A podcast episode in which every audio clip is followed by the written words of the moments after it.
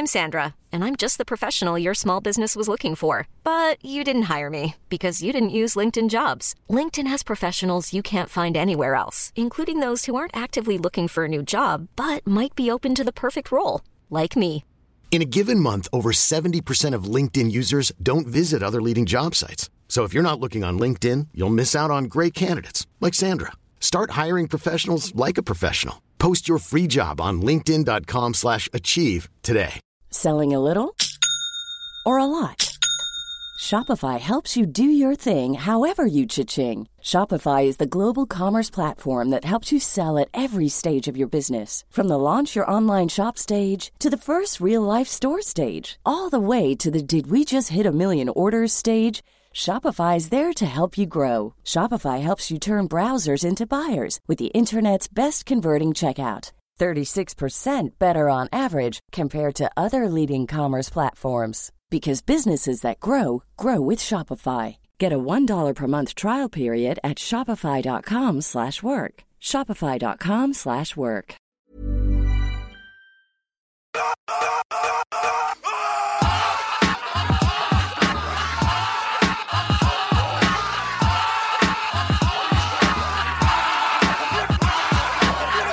Hello and welcome to Caged In. I'm your host Petros, and this is your weekly slice of Nick Cage goodness. You join me this week for a special bonus episode of a Caged In conversation, and I had the absolute pleasure of being joined by Marco Kyris, a gentleman who was Nick Cage's stand in for 10 plus years. We're talking from the years of 1994 to 2005.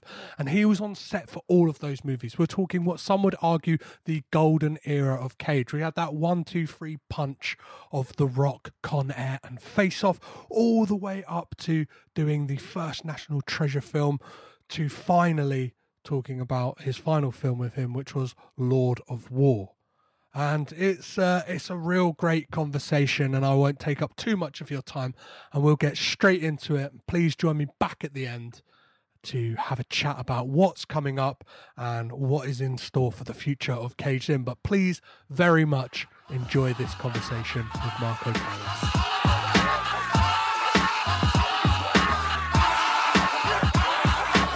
behind every great actor there is a great stand-in to talk about his cage wage years, his words, not mine. From 1994 to 2005, my guest stood in the place of the man himself, Nick Cage. We're here to find out what the life of a stand in is really like in that whirlwind journey through the 90s and to what some may seem the golden years of Nicolas Cage. Coincidence? Well, that's why my guest is here today, because he was there the whole time. I have the absolute pleasure of being joined today by Marco, Marco Kyris. How are you today, Marco? Good. How are you, sir? I'm very well, thank you. Yeah, yeah, I'm uh, good. I'm faring well. Things are easing up in the UK. How how are things over? You're based in Toronto, right? How how are things over? Yeah, they're they're starting to ease up. They're you know, and and the summer helps, but they are starting to ease up. Perfect. So yeah, obviously, before we get into as what you have coined the cage wage years. Mhm. I, I'd love to talk to you, obviously, um, about the the, ear the early years of your life. Obviously, um, like me, you share a Greek heritage, and what was what was that like? Did that set you up to kind of give you aspirations to become an actor in some way, or what? What was what was it like growing up for you? When was the first time like you kind of went, oh, the silver screen? That's something I want to be a part of. Um, well, no, the Greek heritage didn't do that um, at all. Uh, I, I, you know, everybody grows up very differently, Petra, as you know, and uh, we were your typical working class um, immigrants with with not much of anything, uh, like most back then. It was the '60s and the '70s. So no, I just I was looking for glam just through the television, like anybody else, um, and watching all those fun TV shows in the '60s and '70s, and just thought, wow, how cool is that stuff? but I didn't know anything about it. Just like anybody else who was a young person, I was, I was just on the superficial side of life, looking at it like, wow, wouldn't it be so cool to like be in Hollywood at some point and maybe be an actor or a movie star or, you know, something to that effect. But how do you get there and what do you do and how do you cross the border from Canada to the States? It was hard enough crossing from your immigrant household into Canada, you know, because everything was Greek at home. So it was really like living in Greece, but in the Greek community. And then it's like, oh, I'm 20 years old and everybody actually speaks English outside of my house. It's like, oh, that's kind of weird. I am in Canada. So it was kind of like, um, it was euphoric actually realizing that not everybody around me had to be Greek to begin with, even though we were in Canada. It was kind of silly but um, that in itself kind of brought me into a different world and then slowly uh, through the uh, the hollywood world but uh, i didn't really pursue it strongly. I, I kind of thought i was in love with the idea of being an actor and uh, i kind of had movie star looks and i had a kind of movie star body at the time and uh, you know i'm a lot older but at the time and you know i fancied myself a little bit like a modelly boy and a lot of people kind of took to me in that respect so I ended up going to uh, LA years later when I was in my mid 20s. And um, and through a lot of mishaps and you know green card issues and you know all that kind of stuff. Long story, um, I ended up getting a couple of minor parts, but uh, I was really bad, and uh, I ended up going uh, back home, realizing that uh, I was not the I was not cut out to be an actor. You really have to be quite a studious guy and and study hard to be an actor. I was the opposite of studying hard. I just thought I'd show up and say a couple words and they'll like me. It was the it was so I was so misleading myself. it was the stupidest thing. Boy, just dumb and dumber, I'm going to tell you. So, anyway, I went back home and I actually um, ended up getting a job as a stand in um, because I gave up the career as an actor, knowing that it really was a, a very difficult um, avenue to pursue.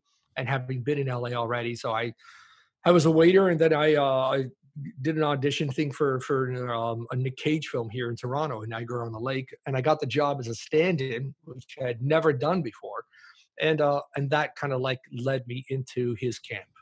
So that film you're talking about is Trapped in Paradise, right? Uh, yes.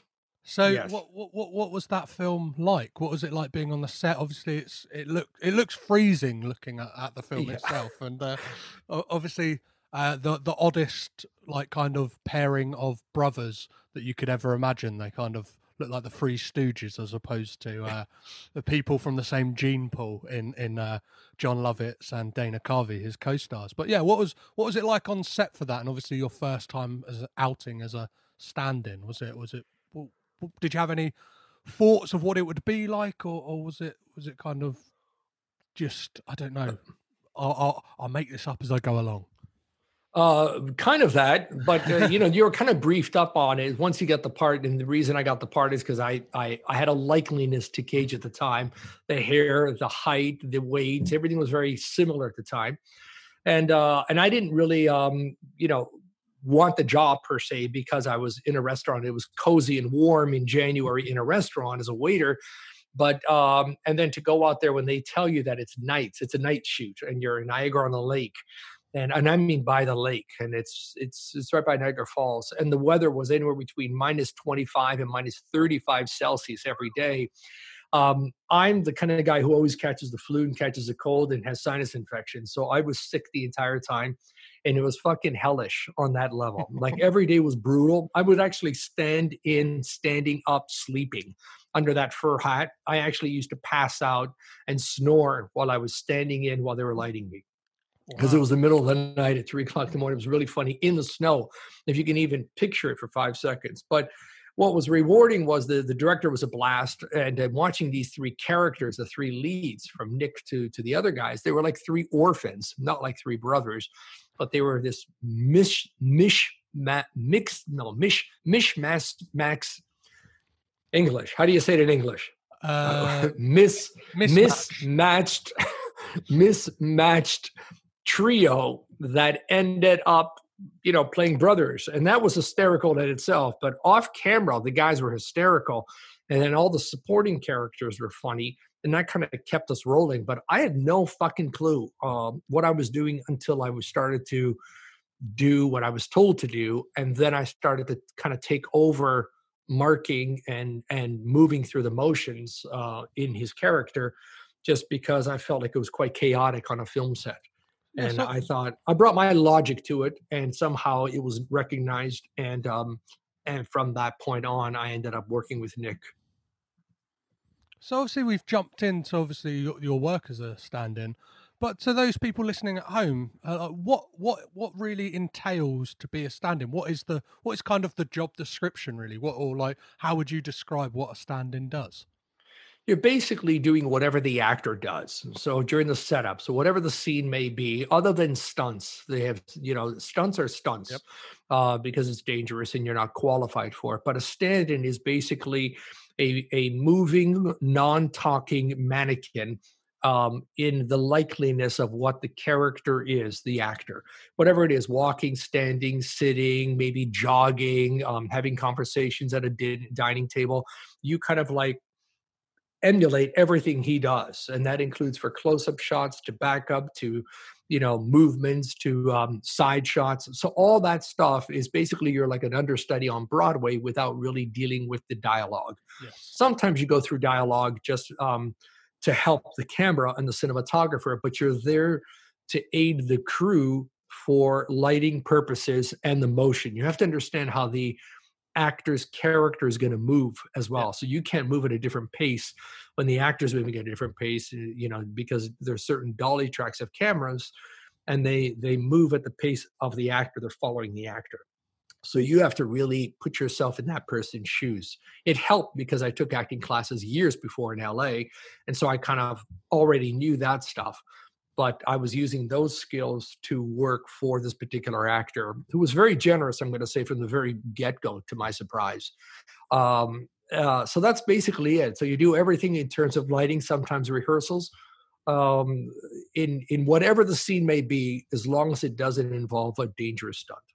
So obviously, you ended up having this ten year career for yes. for Nick Cage, and was there something on the set of uh, Lost in Paradise that you may have done, or did you kind of like go above the kind of push your head above the parapet and kind of go, I'm the guy you want to be working with? And was it was yeah? What how, how did the relationship form to kind of develop this this long standing career that you had working for him?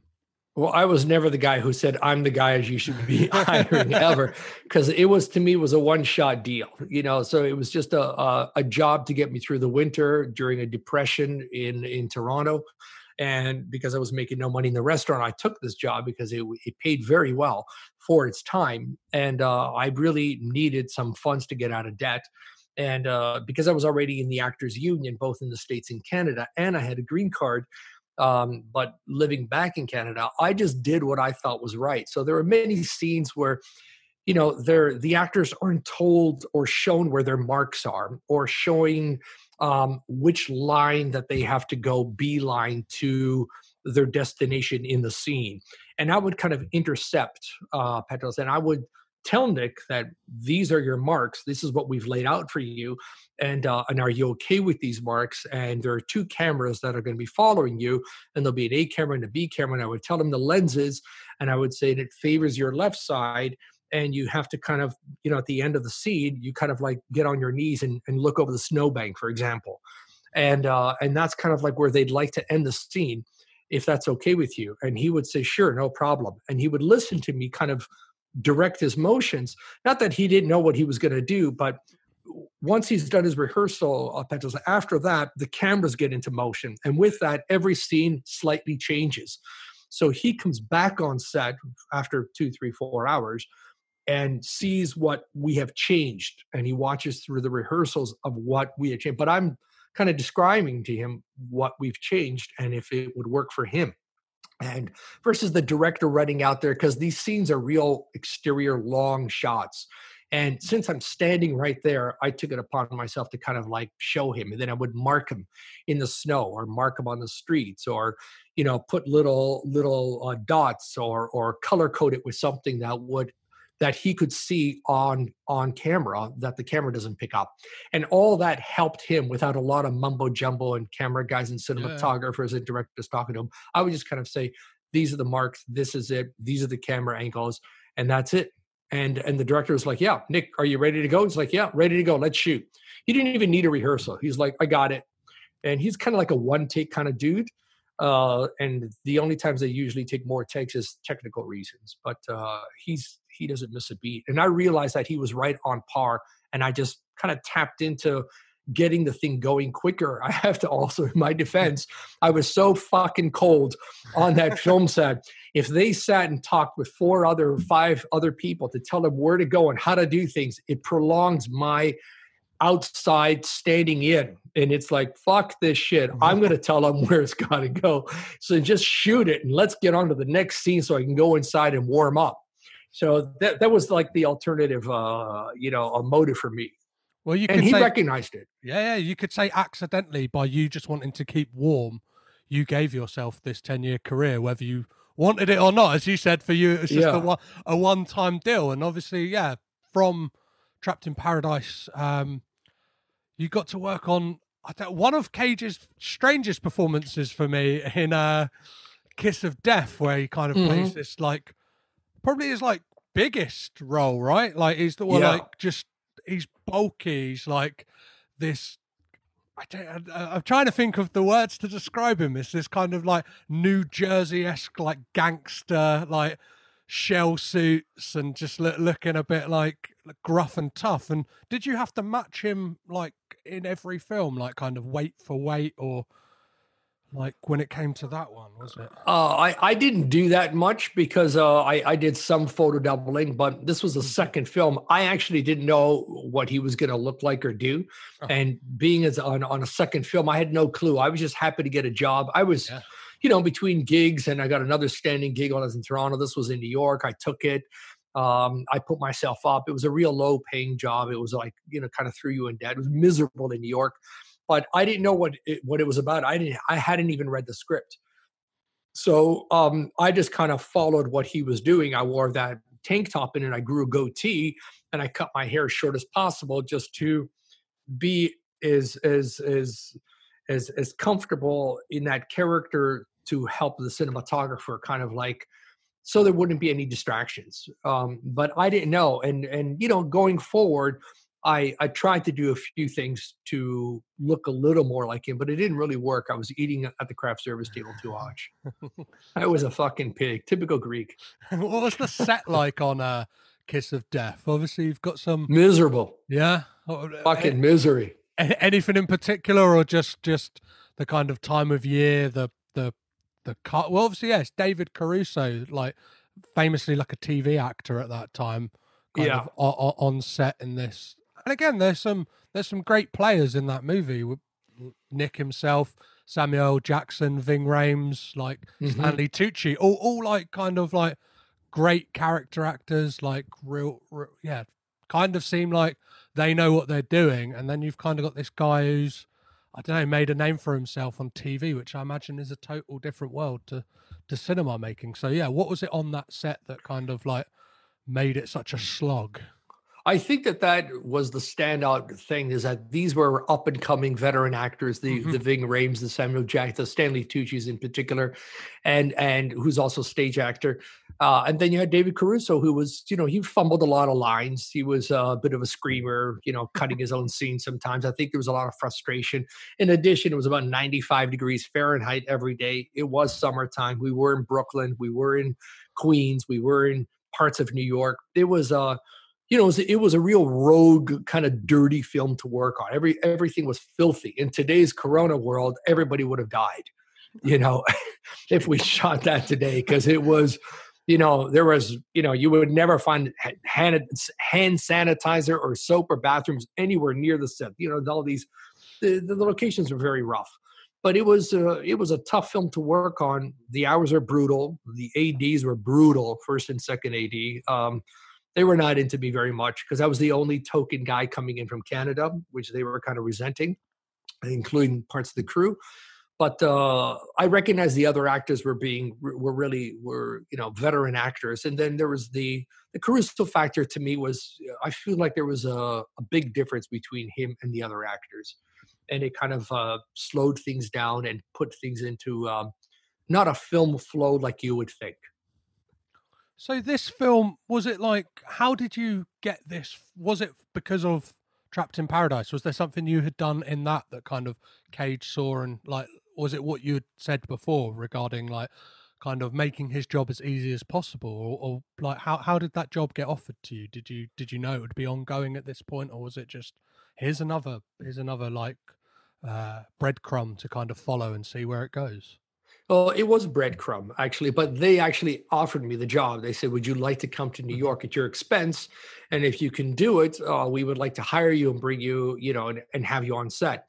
And when I arrived there, Nick gave me a hug and was very pleased, genuinely pleased to see me there. He didn't think I would make it, and uh, I had I made it. I was really surprised that he was that um, happy about it. He was he is so genuine and so honest about his emotions and feelings. It it doesn't come through in paparazzi, as you probably know. And and uh, it pisses me off to see that part of it. But it was because of him and his assistant that really wanted me to work on that set, and they vouched for me. So they um, said we'd like this guy while he's here, and and the ads had to say yes, even though I was in a New York local. They they they kept me on board. So it was his doing all the way around, but it was breadcrumbs. I didn't know where it was going to lead. Yeah. In between that film and Trapped in Paradise, they did another film in Toronto um, um, with a cinematographer named J, um, John Schwartzman, who's Nick Cage's cousin-in-law, if you can believe it. And that gave us a great rapport. And then that rapport went to Cage in New York, which was the following film. And it's like, oh, we just worked with Marco on another film, and he was really good on set. And I think that that kind of like helped – secure their their belief that I was going to be good in New York, which I was. And then they invited me to do the next film right after that, uh, leaving Las Vegas in LA. So what was that like? Because obviously it's quite a like real tense film, and you can see that very much in Cage's Oscar-winning performance. So like, what what was that like being on that on that set? And I guess like he would have been in his own lane on that, just kind mm-hmm. of focusing on the character. And did you have much interaction or kind of like? What yeah what what was that set like for for you? Like uh no he was in his own lane. That's a great take on it. Um the entire film he was in the zone mm-hmm. and i didn't bother him for five seconds though i was there doing everything in every shot. I don't even think he noticed that i was there but it was because of him that i was there because they they wanted me to work on that film set so i flew out to la to do that that film um, and I worked more with the director, with Mike Figgis, and the cinematographer Declan Quinn on that. Um, so uh, those are the people I was basically catering to. I saw what Nick was doing in all the rehearsals, which were it's hard to really uh, emulate anything that he was doing. He was so in his own zone. As a as somebody who's a stand-in, I just did whatever I could just to hold on to um, the movement to a certain degree, but you could never really copy what he was doing. It was impossible. But I did a lot of the driving shots. I did every other shot other than a stunt. Um, so it was it was work that was very quiet, and there was no talking on the set. And it was uh, pretty much like a high end student film, but it, you felt the artistry in that film and there was no room to to bullshit and play around. Mm-hmm. It wasn't like the other films you could play around. I kept my distance, but I did my job as diligently as possible. And um, and yeah, I was rewarded after that because of it. I just didn't know I'd get rewarded, you know, for it. I mean, why would I? Yeah. But uh, it was it was uh, acknowledged later on. Was there a feeling on that set that like this was something special, that this was an Oscar winner, or was it like just, as you said, like uh, a high-end student film? Was it just like, oh, this is just going to be another an, an, another another Cage movie? We'll we'll see where it goes from here. Because obviously, after this, his career kind of like takes a rock, like do you know what I mean? Take like takes a, a a rocket ship punch into the stratosphere, working with some of like the the biggest directors on some of like the the biggest films of the nineties. Yeah, no, I mean, I, you know, me being kind of green in that field. I mean, maybe the the, the producers may have thought it. Uh, maybe the director, maybe Cage would have thought it. I'm not sure. Um, I didn't think it. I mean, I was thinking that this is going to be a critically acclaimed film. That's yeah. it was very different for its time. It was very ballsy to write a script the way they did, and to bring all these cameo appearances from all these veteran actors that were in it. To me, it was like, wow, look at all these fucking people in this movie, and I recognized everybody. And I was like, whoa, to me, it was on a high just seeing everybody from Lou Rawls to, to, you know, Richard Lewis to you name it. I was like, holy moly, look at these people. So I was quiet the whole time. All I knew was that I was on something special. I didn't know where it was going to go, but I thought it would be a critically acclaimed film. And I would just, you know, kind of see where it goes from this point on. And that was the end of it. I just, you know, thought, well, what a cool film to work on because of all the characters on it. Mm-hmm. Well, obviously, like you, yeah, you you might have some insider no- knowledge into this. Like, was it obviously that Oscar win that got the ball rolling on some of these later films that came came came after? Like, obviously the the release date of um, The Rock is June 2000, uh, 1996. Sorry, 2000. Bloody hell. Uh, 1996. And obviously, like, that would have only been like a mere few months after the Oscars. So was that in production before the the Oscar had had been won, or was it? Yeah, we were on The Rock when he was nominated for an mm-hmm. Oscar. Mm-hmm and that was uh i saw that you know my eyes like lit up like a like a light bulb i was like whoa what the fuck am i doing on this movie? I'm now with an oscar nominated actor. Not that he wasn't brilliant mm-hmm. but it's like whoa this little film has got all these nominations you know in spirit awards and everything else that it was nominated for in golden globes. You realize you're onto something but you're it's such a tiny fraction of the film to be a part of it but but it's you're still on this this train yeah, now yeah. that's like seems to be and then you hear that we're going to do these big films and I, think it really paved the way everybody was kind of stunned that he that he was i think nominated and this was kind of like the gateway of like his salary going upwards and and having having the opportunity to build a large entourage at this point was going to be was part of his grander plan and he likes to diversify so he wanted to get into a variety of films yeah. and the rock was one of them but he liked to play kind of geeky because he didn't want to sway away from just some some muscle character and uh, and i think i credit him 100% on the character of of of him on on the rock i mean he was you know he really he downplayed it in that in that funny geeky kind of way that he can do and, and it really worked opposite the other characters so what was it like obviously i'm sure you're asked this every interview you do and he's kind of a, a guy who is famously known for being difficult to work with but what was it like being on set with michael bay uh, yeah, I, I have to say, and I've said it often before. Um, to me, it was a breeze. Uh, for me personally, he was loud and harsh and a screamer back then. I don't know if he really is anymore. I mean, the guy just fucking yells through everything. And I actually love that emotion because I'm an emotional person. Yeah. And it was such a, a difference from other films and other directors and, and from what I'd seen.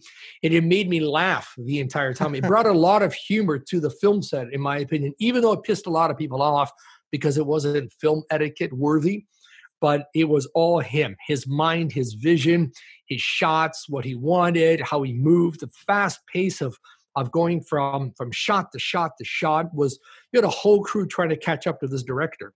And uh and i was on my toe i was like whoa this is like speed like lightning. It was like a it was like a japanese train going full force.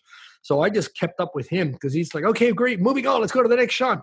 And I knew that being the stand in for Nick, I had to run and keep up with him. So as soon as they said check the gate, I ran to the next setup, which was across the island on Alcatraz, and just to keep up with with the director. But he was just like, "Come on, guys, let's go, let's go, let's go." And if you're not there, you're fired.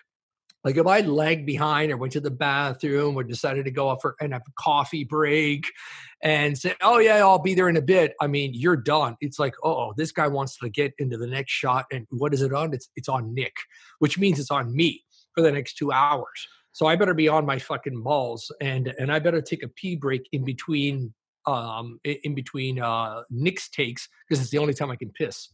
So when when Bay's on you, he's on you. You better be on it. But he was very gracious to me the entire time. I don't know if I can say that for everybody, but fuck, I loved him. I fucking loved working for him. Amazing. And obviously that that film as well, some massive, massive talent in that as well. Like, did you yeah. have any interactions with Ed Harris or a, a national treasure in the United Kingdom, uh, Sean Connery? Did you did you have any kind of I did with in the hallway.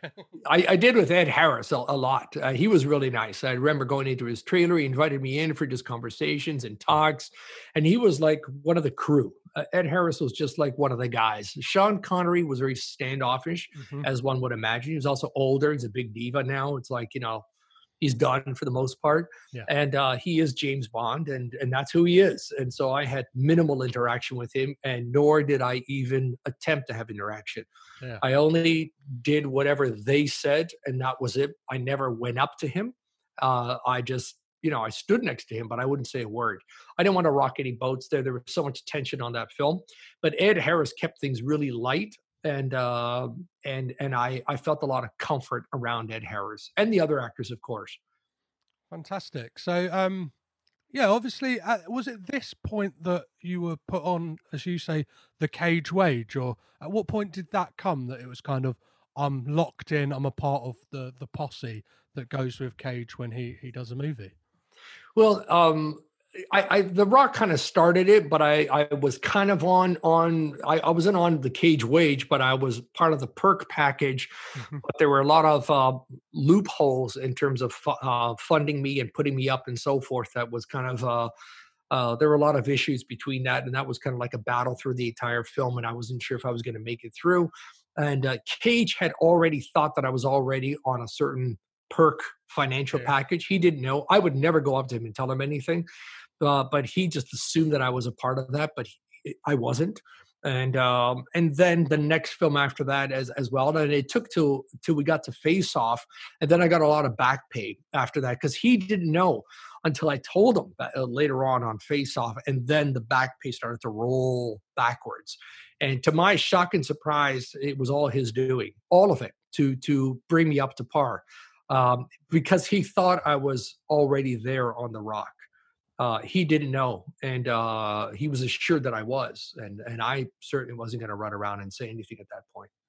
So obviously you've mentioned the next film, which is like uh, to many people and myself, uh, one of my favorite Nick Cage films, Con Air. Um, Yeah, and uh, kind of I think a lot of people don't realize that it's it's it's a great comedy, right? Like uh, was there and and that, that cast on that is fantastic. And, and and at the time did it feel like wow, we've got like I guess a lot of them went on to do amazing things. And uh yeah, e- even now like it's I think the first time I ever saw Dave Chappelle like acting in something even even for a small part. But yeah what what was that what was that set like? And we get to see like one of my favorite scenes in that as well we'll get to it is is a moment that actually you're in which always brings me one of the biggest laughs oh yeah, I laugh at myself too. I laugh at that fucking hairdo. I still laugh at it.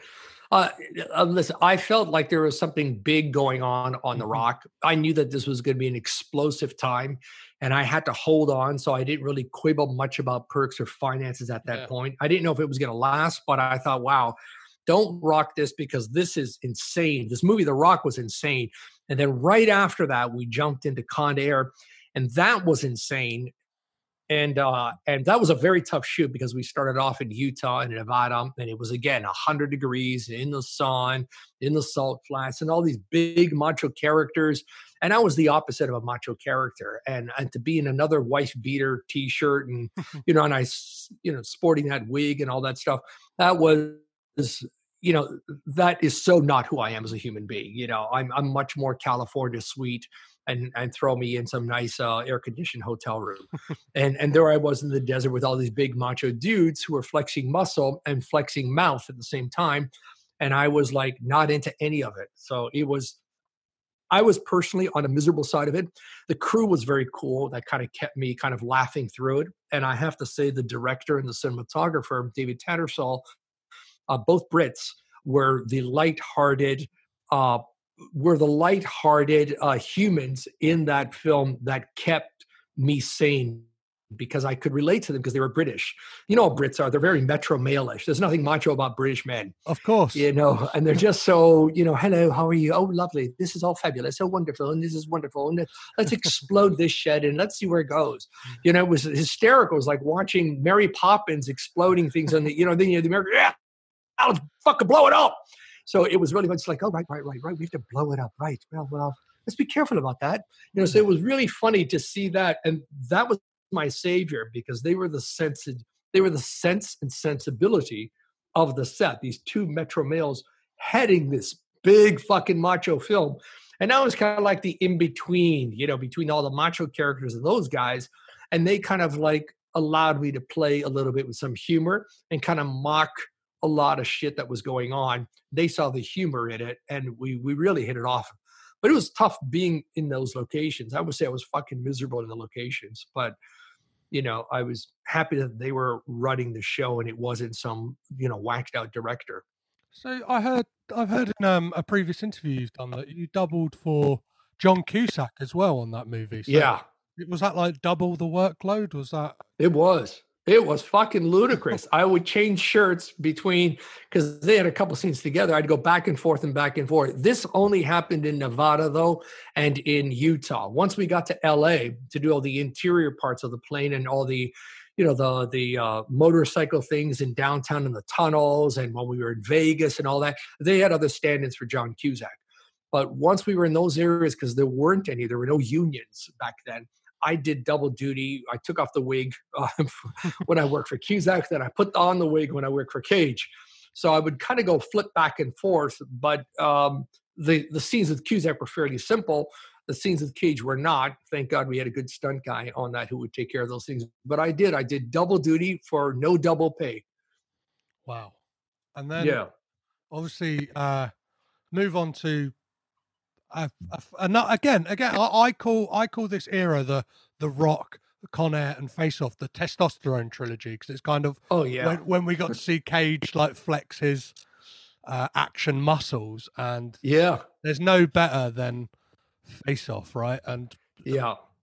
And tell, tell me, yeah, tell me everything about that because it's it's a wow. it's, it's a cra- it's a crazy crazy like and a lot of people, it's that ten, that first ten minutes when we see Cage as Castor Troy that really people go, "Wow, what a performance!" But then, like, because I've I've heard interviews with uh, the writer, um, the yeah, on on your podcast about like yeah. how the the studios didn't realize that well the actors will just play the other character as opposed to like prosthetics and um yeah, that that first ten minutes, like Cage is like really striking, but then people forget about that second half when he is playing the Sean Archer character, and it's just as great. So, yeah, what what was the what was that set like? Obviously, you got Travolta, John Woo, and Cage. Like, must have been great, right?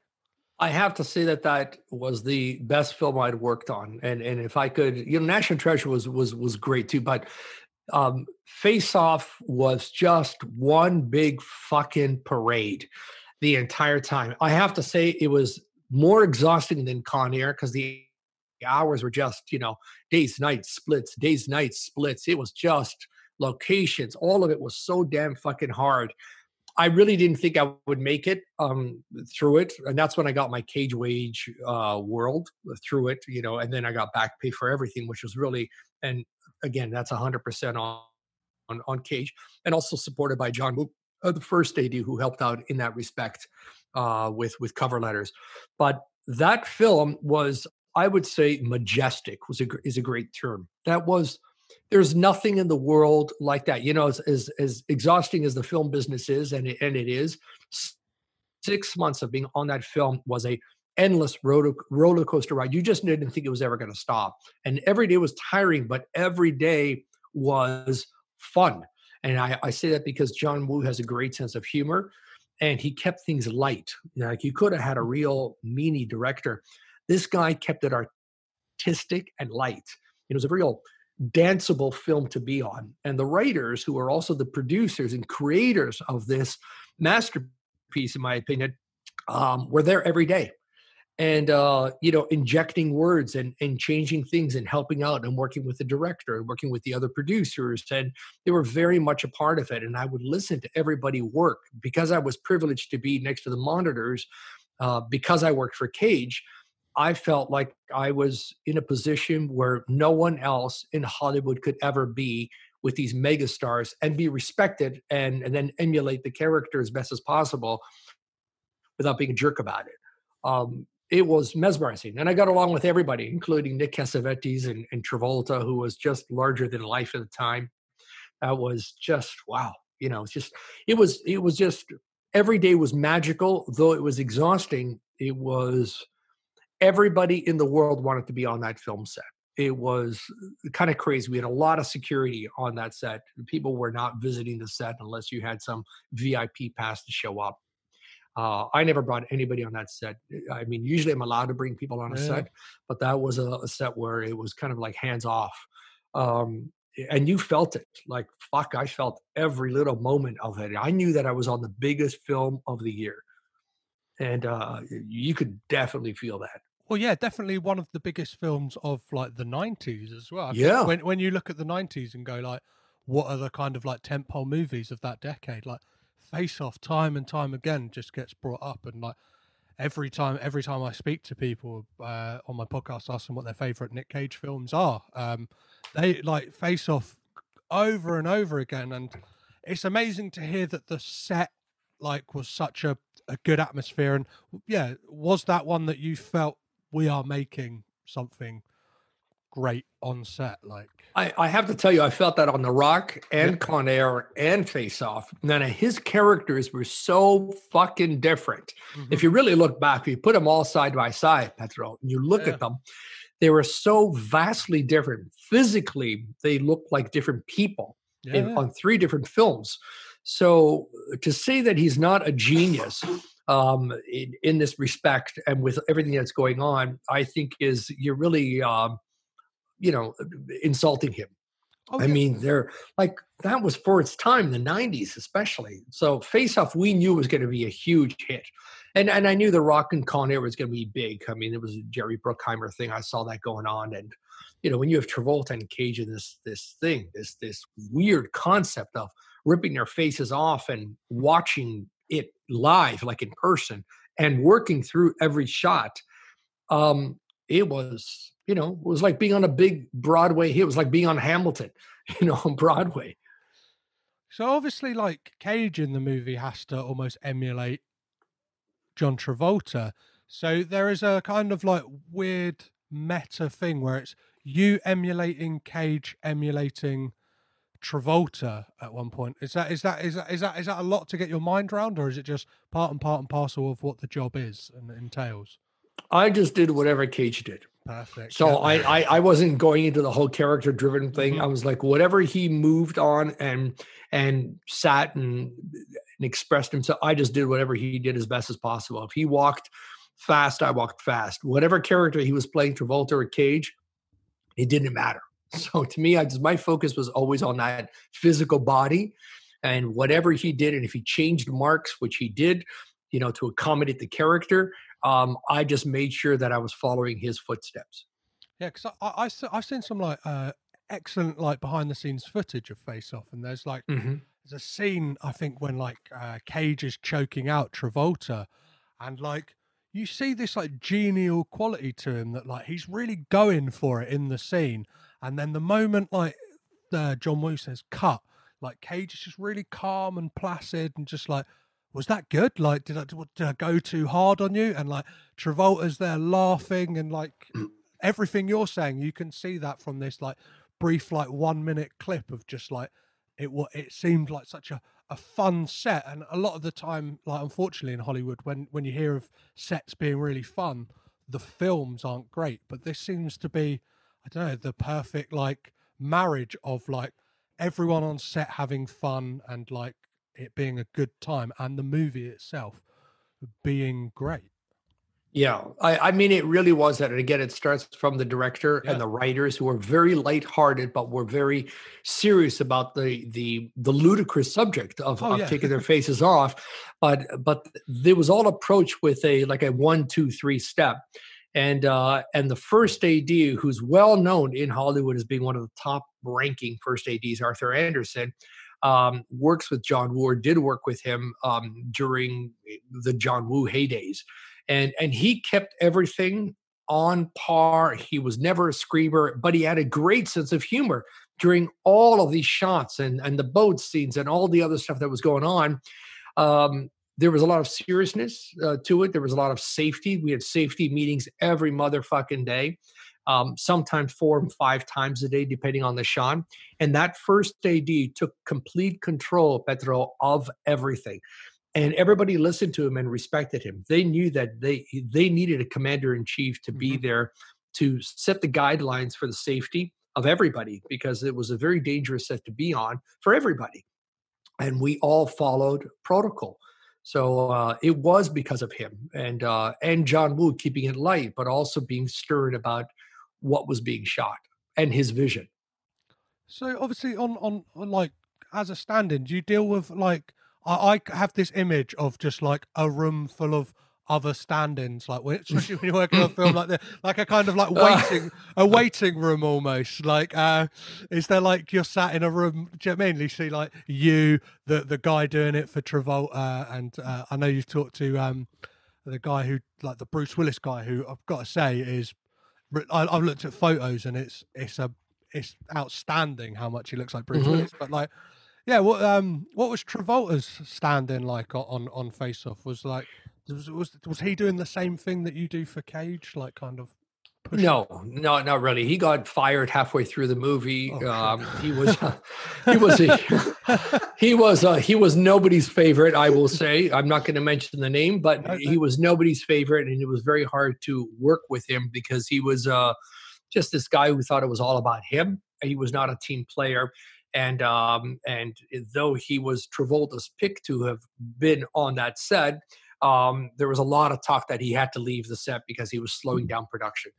And so um, halfway through the film, they they succumbed to letting him go. And then we, I pulled out um, an extra uh, out of the film set while we were in the uh, jail sequence, um, and then I had to train this guy to work for Travolta. And then we got him a SAG card. Uh, they kind of like gave it all up to me. They said you have to find a stand-in like to like now, um, find somebody from these extras and blah blah blah and I did, and I talked to a bunch of different people while I was there, and they kind of like led me be the ringleader. So I was not one of those people that would be sitting in some other back rooms like, "Oh my God, yeah. can you get ready and do the shot?" I was next to the director and the producers the entire time, as if I was producing the film. Amazing. So uh, I was again, I say that's why I was very privileged. And then they gave me the power to bring in a new Travolta stand-in, train him, and and get him his his SAG card at the same time. And so that took a lot of energy, but I picked the right guy. To this very day, 20 years later, he's still with Travolta. Wow. So uh, he proved to be the right person because he was very uh, attentive. And I was looking for that in the extras of who was paying attention, who wasn't. I was very diligent with working with extras because I have to say, unlike many stand-ins, I have to interact with all the extras while I'm working as Cage mm. during rehearsal. So I would tell them to not overstep their boundaries, to please not, you know, hog the camera. Think of me as Cage walking through this scene, and you need to walk that way. Like he is the star, so think of me in that respect. And I would kind of be a little on the bossy side with that. But I also realized I had to take that control because there's so much going on on the set. And a lot of people just kind of like move in front of the camera and and block the actor. And I was very diligent in in in knowing that the scene revolved around Nick's intense um, character at this time. And people had to be out of his way, but in the background. And this particular guy got it. And so when I would look through people, I would kind of feel the energy and, and that's why I kind of picked him out. So I was kind of like the guy who sat next to John Woo the entire time. Amazing. I had a chair and I just I looked at the monitors and I saw what he did and I would interact with the other actors. So I was very much like like an on-set producer, but I was really the stand-in. I knew every shot that was happening at all given times. So no, I was the opposite of sitting on the sidelines. I was yeah. the guy in front of the line. Uh, well, it sounds like you're an asset as well. Like you saying about like kind of that that bossy nature but it sounds like that's what needed to like to be done and like obviously like granted you this this yeah this 10 year career like working with cage and there's like a month between um Con Air and Face Off coming out in movie theaters. So like yeah. there must have been a quick turnaround on those films filming, right? They overlapped actually. yeah, we were we were late in getting onto Face Off. They'd already shot scenes on Face Off by the time we got there. So we were. I remember we worked like 18 hours on Con Air, and then the next morning we were on Face Off, and then we ended up doing half shoots on for a few days on face off and the other half pickup shots on Con Air because we weren't even done with that one, but we had to get on the face off set. So Nick would go from that short haircut on face off back to the wig in Con Air and vice versa. So crazy as that was, and that stupid scene that I shot in the airplane was actually in LA while we were doing Face Off. We would jump back and forth, and then I would go into that character. We shot that at the Van Nuys Airport out in the valley, and then go back to the Paramount lot uh, in Hollywood. Like it, the days were, I can't tell you how long the days were because they just they were all one day, and it was like 24 hours straight. Whoa. It just it just you just kept going. Yeah, yeah. Then like yeah, moving forward, like they sounded like very like as you I'd like to coin your phrase that like it was a Japanese train going at full speed. And yeah, I guess like working on City of Angels was that like a kind of like breath of fresh air. Obviously, it's more of a like I don't know, like it's it's not so much action packed. Obviously, like you don't you don't do the stunts, but like was it was it was it was it an easier film to work on, or was it just as oh, yeah. gru- grueling as the, the rest? No, no, it was a breath of fresh air, and literally because we were in fresh air, we were in Malibu, we were in uh, uh, in Lake Tahoe, uh, we were in you know parts of outside of downtown, you know, in, in, in LA, but outside, a lot of it was shot outside, mm-hmm. and so it was fresh air. There was, you know, I didn't do any stunts. There was to me it was like a walk in the park with with a good salary. So i was like wow i'm so fucking happy i'm on this movie. Not that i was in love with the film so much personally but i was in love with not having to run and jump and roll down the street to do all this fucking shit. Um, i was just kind of like standing around in a cape for the most yeah. part and uh, and lying down. Uh, so it was kind of like uh, it was like being in a resort for me with with a paycheck. I was thrilled Amazing. So, um, yeah. and, obviously, it's another film. We get to see your face. I believe it's at the end when we see like the mm-hmm. the host of angels on the beach. Was was that always like a little bump in pay whenever your face got like grey star screens, or, or it, it, did. Just, yeah, I, I, didn't know that it was, but it did. so that, and even in Face Off, I was uh, I was one of the guards. I was the guy in the the, the exercise guard who like uh, punched out Nick in in scene. I also have to defend myself. I never asked for any of these parts. Just FYI. No, I, I, so, but people think that it's like, oh, do you need a part? I'm like, no, I already got a good paycheck and I've got a great job.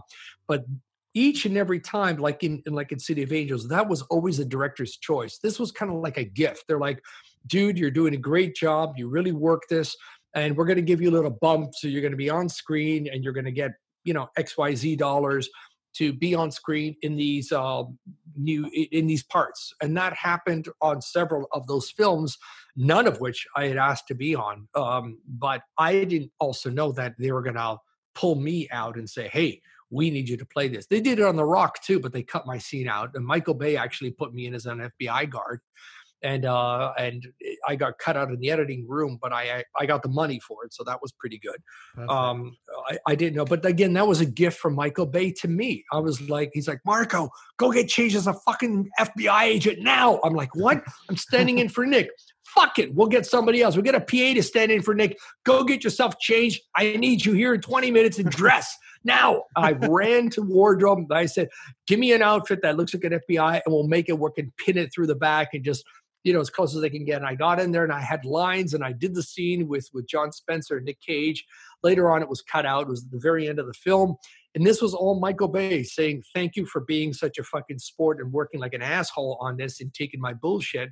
I think, and I didn't think anything was bullshit. I just fucking love the way you worked, But I, yeah. I got the part and I made a lot of money from those checks, which I didn't know pitches that I would make.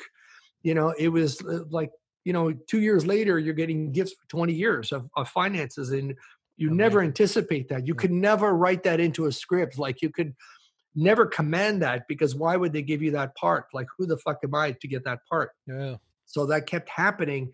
And I didn't know why it kept happening. And then I realized, oh, these directors are appreciating what I'm doing and they thought I was worth it. So I thought, wow, that's pretty nice of them.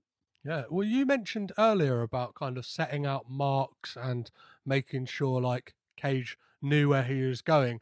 And there's no better film to kind of talk about than obviously Snake Eyes that has this like glorious opening shot that I guess was just kind of mark heavy, right? Just the mm-hmm. the kind of walkthrough of the uh, stadium at the beginning. Like, what was what was that specifically like to kind of prep before Nick came on to, to set? probably the most intense I had ever worked on as a stand-in because it was very technical. I'm not a technical guy, mm-hmm. uh, but I had to be as obedient as possible. It was such a long, long scene, especially that opening scene. Took us three days to set up with the 7,000 extras, and you have a very quiet but diligent and focused director in Brian De Palma. And my interaction was minimal with him. Um, it was basically with the first AD the cinematographer and the camera operator who kind of ruled that entire shot. He was a steady cam operator named Larry, and uh, and it, he was brought in from New York because we shot that stuff in Montreal, and um, it was it was it was tough. It was uh it was like you better be on the ball, and there's no room to fuck around here because you're dealing with thousands of people and you need to know the scene and you need to know where nick speaks on certain steps and certain angles yeah. and it was really tough to go through that you know to make sure i had everything marked on the on the, on the script that I was kind of extremely paying attention to what was happening, and uh, you couldn't falter. It was it was very mark heavy, and it was very uh, and there were a lot of close ups as well. So it was I was always wearing lifts in my shoes. Nick is a very tall man, and I always had lifts in the shoes yeah. and I had pads put into my um, jackets because he's very broad and I'm was kind of like wimpy looking, and uh, so I really had to like up the game cosmetically to to keep up with him. Uh, but that was hard because I was always in lifts, working in lifts for years, yeah. um, because he wasn't going to shrink anytime soon. so there was a, you know, you just had to do what you had to do to keep it going. But the camera crew and and the cinematographer appreciated that because you need to be up to par, especially for close-ups. It was a tough film. It was it was the mark heavy film. Yeah, so that that film as well. Like I'm, I'm always fascinated with um, kind of films that don't really like. Not that that film didn't work out, but obviously like it's famously got an ending that like never saw the light of day. That they obviously had had shot and like yeah, what was the set like? Was there kind of was was it did it seem like uh, not things that were going wrong, but like did it did, did yeah? There's that massive ending with like a flood, isn't there? That like like got, yeah got scrapped. Like did were you in there for that? Were you stood there in the water for for that? Uh, no, that was a stunt thing. Oh, so, um, yeah. yeah. because that that would be qualified as a stunt thing. So I didn't do that part of it, which I'm I'm happy about not doing it. That's what stunt guys do um, because you know they're on hold through the whole film, so they're yeah. paid through the film, and they only shine when they when they're working, but they're there as safety and security. So they're yeah. they're paying for these guys to hang out and make sure that things are done on set. So once it comes to a flooding thing and those big shots, those those scenes, I'm on the sidelines just watching. Amazing. Uh, you know where so. you want to be in that fantastic. Oh yeah. Did you did, did was there any film that you got to like keep any like items of wardrobe at all? Like, uh, I know personally, I would be dining out for the rest of my life, going as uh, uh, Rick Santoro to every single single Halloween party after. Yeah. After that. Well, that actually suited me. I actually like that suit. If I could have kept it, I would have kept it. I would have worn it like a real person. Yeah. To talk about looking like a greasy Greek, that's exactly what I look like in that thing. But no, nobody's allowed to keep any wardrobe of any sort, not even a pair of socks. Wow. That has to be um, awarded by the costume designer in the studios. They have to literally sign off on it on a piece of paper. If, if, if even if it's a shirt that's ripped, and not usable. Mm-hmm. Um, it all goes back to the studio unless the head of the department says the shirt is ripped. If this guy wants to keep it, we will give him a certain ripped shirt because they can't do anything with it. But you cannot keep anything. And uh, and I never took anything. Just yeah, FYI, yeah. either you're fired if you do. Yeah, yeah. That's that. I, I imagine that's a suit as well. Did you feel like a obviously just as a stand-in, but just like wearing that suit, did you feel like this confidence? I'd imagine like dressing like that, you'd have this kind of like I don't know. It feels like something that would wear you as opposed to you wearing it, almost like I don't know, like the mask with Jim Carrey. Like you become this this this character as soon as that suit goes on. I did. I felt like I, I kind of felt like a mini me version of Rick Santoro. Okay.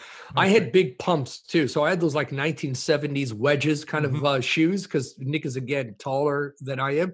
So I, I got to dance around like a disco boy in those big pumpy shoes. And the suit was fitted for me because it, it needed to be fitted for photo doubling. So it was it was made to measure um, for me. It's not like you're just, you know, you have to and the same thing for the stunt guy. Everything's made to measure because you have to be ready to be on camera at any given time uh, for any insert shots. Well, I love that suit. Yeah, fantastic. Yeah, I, I didn't realize I'd end up speaking about a suit for so long, but it's, yeah. it's something that has uh, uh, stood out for me for all these years. Um, you worked with some amazing directors, and, and one of them uh, now that in Joel Schumacher, who sadly has passed recently. Mm-hmm. Um, so eight eight millimeter, like I I think it's like a, a really underrated and like fascinating film and massively dark and like really really really interesting as i said like how how mm. was how was that to do like be, being being there and working with like Joaquin Phoenix? I know he wasn't the the household name he is today he wasn't the oscar winner but like yeah what, what was what was that set like on 8 millimeter it, it, was dark. We filmed uh, half of it in New York City, and the other half was done in uh, Los Angeles. Um, um, I, I, I was just kind of walking through that thing. It was, it was more um, situational for me, and it was more, much more um, character driven for Nick, of course. Yeah. I didn't uh, really tap into the uh, mood or the character of Nick much in it, but I just, I kind of, it was an easier film for me to work through the motions technically but a lot of that film was cut out because it would have had an NC 17 rating at the time. And what really would have driven that was that part that Joel Schumacher wanted was all the S&M stuff that we had actually filmed in Los Angeles, but all of it was cut out. So it, it wouldn't meet uh, a PG audience or a rated audience even. So the film kind of lacked the intensity I felt when it was released in the theaters.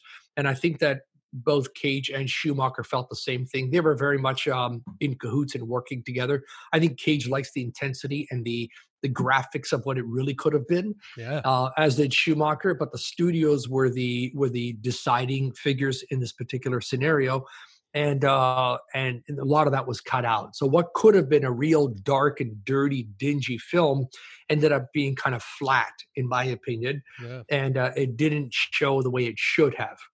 But in terms of filming it, I didn't find it to be a difficult film to work with. I, I actually like Schumacher a lot. Nick and him were very close friends for years on end.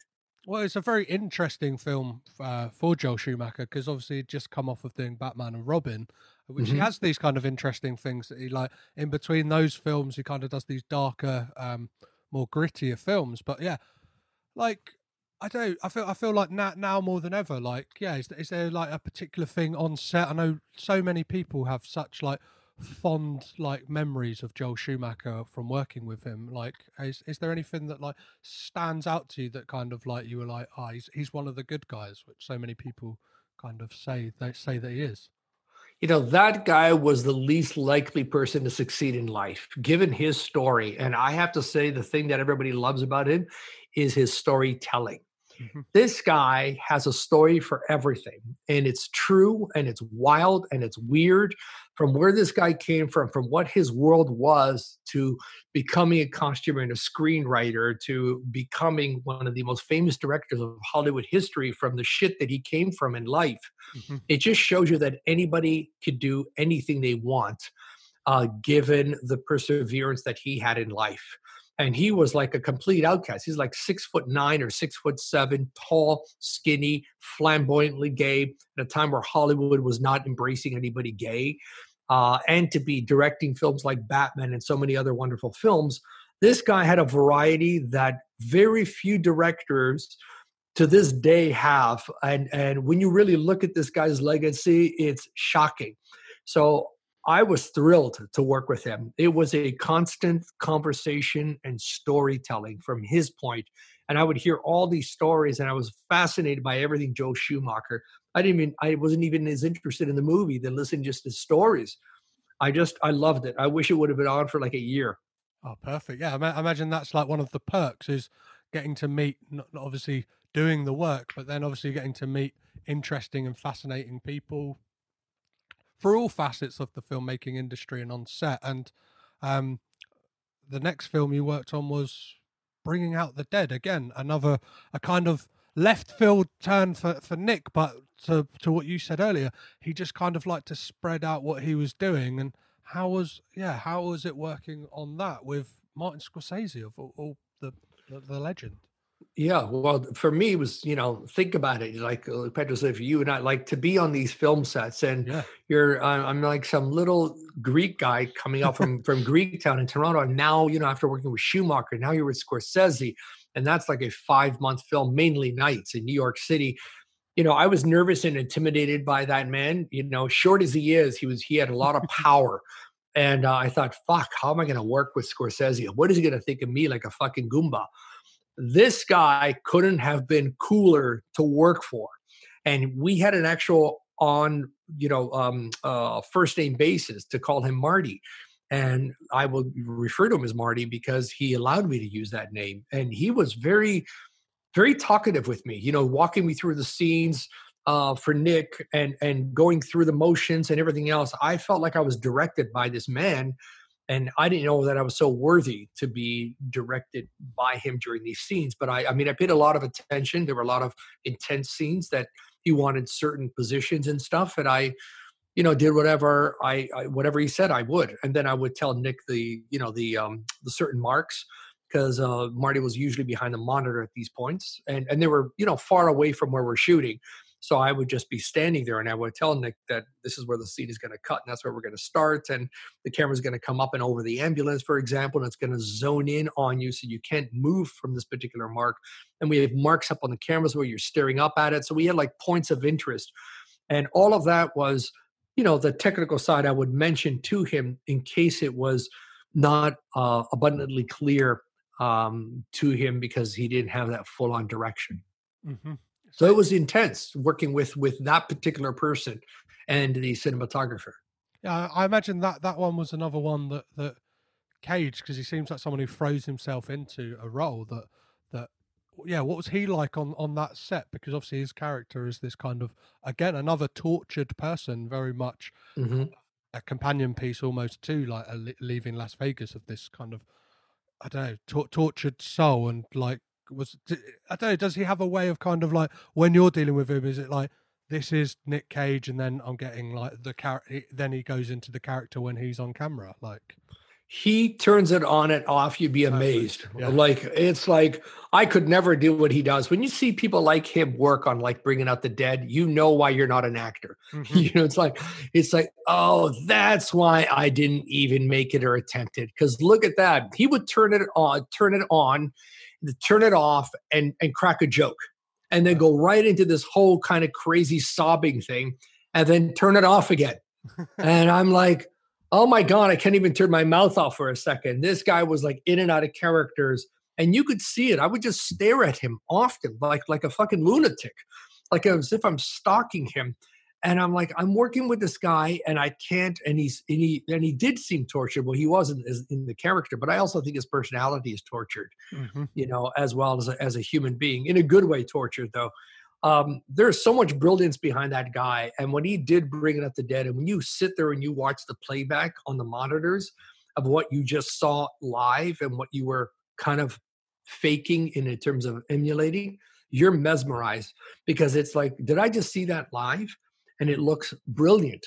Um, it's just it's but he knows how his character is gonna read on camera. He's that on it. Uh, there aren't that many people who can say that.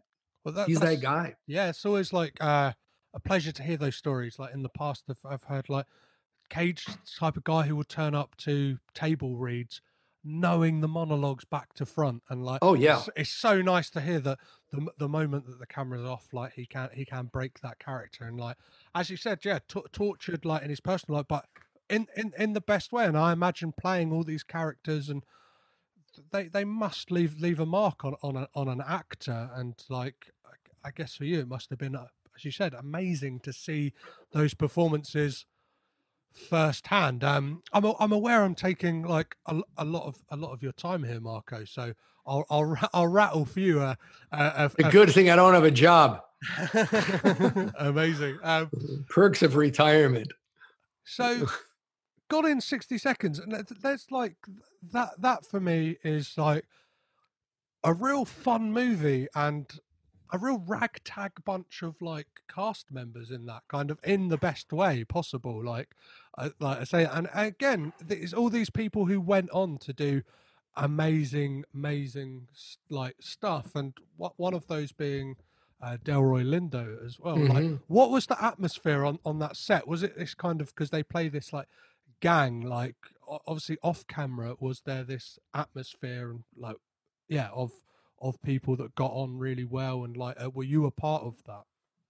I was a part of it to a certain degree. I felt like it was a very playful film, and it was. uh You didn't want to get in the way of those playful actors, all those younger actors, and they were younger. Mhm. And Nick got along with them, along with the Duvall and so forth. I mean, they were they were in this actor cliquey mode between yeah. all of them, including Angelina Jolie. So they had their own little click thing, but we were on the sidelines enjoying their um, animation off camera. So when they were on camera, they were on it. Nobody messed up a line. Nobody messed up anything. You would think those younger actors would have fucked up some stuff. they didn't fuck up. I was looking for people to fuck up. The, it was a playful film all the way around, especially because of all the cool sports cars. And we shot all around LA, and it was done in the summertime. Though the hours were really intense, um, the actual workload was not intense. And I loved working with Angelina Jolie stand in, who was just the sweetest thing on the planet. And she made me look better. She was probably the best I'd ever worked with. And I was really lucky to be paired up with somebody who was such a pro. And because often you're not. And that really made my job easier. Uh, but it was generally a light-hearted film because the subject was lighthearted. Yeah. And uh, and so that was kind of like fun in that respect. So it was like a big summer, you know, teeny bopper film to work on with with a good paycheck. Yeah, and, a bad guy who's like USP is that he likes whittling, if I remember correctly. He's kind of like Yeah. that, that's his edge in uh Christopher. He was a blast. Yeah, that guy, Chris, was. He's what a fucking Shakespearean actor playing this role. You know, that's that's a talent of Jerry Bruckheimer. Mhm. That guy knows how to tap into certain markets, how to bring in um, veteran actors or musicians into a film that are, are going to please certain audience members. Yeah, and uh, and he really knows how to work that, and and that's kind of like his specialty, I think, uh, where he kind of taps into different markets, molds them together, and brings in a huge blockbuster universal appeal. Um, that's that's marketing genius, in my opinion. yeah. Um, so, and he was a blast. Like in between takes, he would just sit and we would you know laugh, he joke. And obviously there was an, another uh very specific British like national treasure on that film in Vinnie Jones. Uh, Yeah. was, was he was he a presence on set? Did he did he let people know he he was there when he was there? He seems like he would be quite a laugh. Uh, no, he wasn't. He was really quiet. Oh, really? Uh, yeah, yeah, yeah. He no, no. He was just like cool, and you know, he was like just this cool dude. I didn't know that he was a soccer player because I don't watch him play soccer. I only heard that that's what he was. I remember we all had some big party, and and he um, he um, he had um, Hugh Grant's house for one night. Uh, he was lived up in Beverly Hills, and and Vinnie Jones apparently and Hugh Grant were very close friends, you know, back then. And he threw this huge party for the cast and uh, and a few key members, uh, and I happened to be one of those members. And uh, it was an amazing party, and it was like Vinnie letting loose that particular night. And and he did in kind of what you would know as a Vinnie Jones type of character. But Mhm. on the film set, he was just very, you know, trying to, to work out his lines and trying to work out the scene, and because he really wasn't an actor. But I also didn't know that he was a professional soccer star. Yeah, he's more famous uh, here a lot of the time for his off-field antics as opposed to his uh, his kind of on-field antics uh, a lot of the time, and some of his on-field antics as well. He's kind of known as like the brute of soccer uh, in the UK, but that's, Yeah. that's neither here, here nor there. Um, But see, that's the genius of Bruckheimer bringing in again, again, yeah, another character and a soccer player at that. Then he brought in was it Master P was the black rapper dude? Mhm. I can't remember. So he brought in he brought in that crowd who was the biggest yeah. thing since sliced bread at the time. So all these people were brought in methodically oh, and yeah. they molded them into characters and it worked. again like this like looking at cage's career and obviously for you it must have like how did it feel kind of having this almost like pinballing from film to film and like like tonally and i I guess for you it's there, there's a through line that you're you're doing the same thing you're not you're not having to get in these different modes or obviously you're just doing what cage does but then you moved on to the family man which is this uh i don't know like a wonderful life what could have been Christmas mm-hmm. film. Which, um, yeah, how, how was how, how was it working on that? Was it was was it again? Was it a breath of fresh air, or, or was it just another day at the office? It was always another day at the office, but the office is anywhere and everywhere. And mm-hmm. this particular film was again a fun, uh, lighthearted film for, for me. And again, we shot that 50-50 New York City and again Los Angeles. So we we went to you know both cities and you know of course stayed in hotels in both cities. And by this time you know the cities very well because you're shooting in all these locations and you're well aware of it. But it was uh, funny because of Brett Ratner. So uh, Brett was you know it was always a joke, and Jeremy Piven was a blast. Uh, Nick Cage's character was, you know, uh, quieter and uh, very angelic, um, but it was it was very lighthearted to work on it. It was just, it was actually kind of like a walk in the park, but it was fun. And the and the cinematographer was very nice and very sweet and very quiet, and he was just very lighthearted all the way around and just kind of like, oh, we're going to do this and let's see if you can work walk through this. And it was there was no pressure. I didn't feel that pressure. I just felt like it was fun and light. And I was in these cool locations. So it's a, I was thrilled to be on that film. Yeah, like it's it, it's a, it's a real it's a real sweet film as well, and it's like I don't know, it kind of it, it gets looked over a lot at Christmas, but uh, it's definitely on my on, on my watch list every year. Um, then you get to fly, well, home as it were. I'm doing air quotes people to Greece for the next film, which is Captain Corelli's Mandolin. What was it like working in in, in, in Greece? Like, where specifically is it filmed, uh, Captain? It was is on a, one of the Ionian islands called Kefalonia, which is a very touristic green island, uh, unlike most islands in Greece. Um, and it, it, wasn't such a tourist island. Uh, you know, it is for the Brits, but not for the rest of the world at the time. Now it's you know much bigger. Yeah. But it was it was it was amazing to be there because I kind of like acted as a translator. Um, but uh, it was tough because we were all outdoors. As you saw, that film was completely outdoors. Even the indoors were actually, you know, sets. Um, so they weren't uh, real indoors. They were just, you know, put up with pieces of wood it was really hot. I'm going to say it was 40 Celsius every day in Greece in the summer. So the truth is, we couldn't escape the heat, and and I complained about it as much as possible. really, I was you know wearing that suit for three fucking months in that heat in those long boots. Um, I, I felt like I was sweating for three straight months, and it was in the hot sun. I didn't enjoy it as much as you would think somebody would enjoy it. Again, it was a war film. There were explosions. There was no relief from the heat, and including our little tiny apartments, which we stayed in these little places on the island, they didn't have air conditioning at the time. So you're basically sleeping with the mosquitoes, the flies, and uh, and and and and the bees, and it became a completely sleepless three month war picture on the island of Greece. And I was kind of hoping for some break in that, but I didn't really get it. I'll tell you the truth. So I I, I wasn't in love with being in the homeland as much as speaking Greek and listening and eating the food, of course, and and and knowing and and you know hanging out with some Greeks, the local Greeks, which was a lot of fun for me.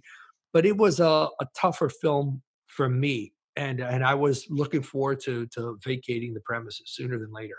So, with obviously the the Greek genes, did you find like uh I don't know, like uh, a bit, a bit, ins- or, or, like not insulting, but obviously like the one, like one of the Greek characters in there is uh, a Brit, right? In uh, Christian uh, Christian Bale, and like yeah, an an early an early, perfor- an early performance for him.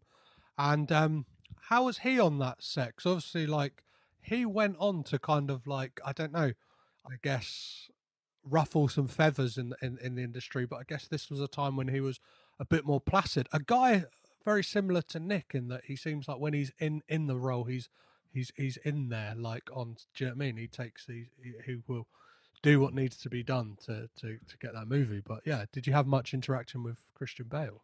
I didn't. I don't think anybody really did. He really kept to himself. Mm-hmm. Uh, he was not, uh, he, you know, he was not into having conversations. He did a scene and he would just go away back to his trailer. Whenever the shot was done, he was done. He wasn't someone to hang out and talk and you know mix and mingle. He was very into what he was doing and he was done. When he was done, he was done. I, I really had no interaction with him at all. So did you Um, tend to mix a lot with with Cage, like uh, around, like whilst working for him? Where, like, would you say you'd like striked up a friendship, or is it very much like uh, a a colleague, like boss, like kind of relationship? I think it was always a working relationship, and I Mhm. think that I, I mean, I kind of liked it that way, and I think he liked it, but it was a very friendly working relationship. Yeah, yeah, of course. like that but there was a distinction that he was the boss and we were working for him but that's the kind of boss you want because you can understand there's a difference and uh and uh, you know this guy's carrying a film so Yeah. you can't bring your personality to override his i mean i kind of I, I mean i override his personality when i'm on set because i laugh around a lot and i set things up but when he's on set he takes over and that's his job to take Mm. over and when i'm there going through the motions i kind of take over in that respect and he likes that so i mean yes we socialized often on every film but i also wanted to keep it to a minimum as well yeah, yeah. uh, because my work hours were longer than his, and I also needed more sleep than he would need.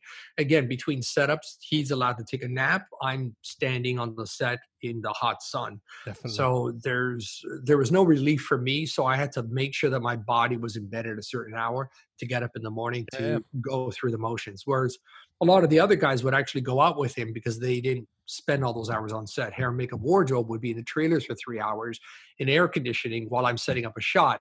So they're relaxed, they can take a nap. Me, I was standing on the side of a mountain, sweating to death, and my makeup is running. You know, so it was it was very different. So by the time we were wrapped, I couldn't wait to go to bed.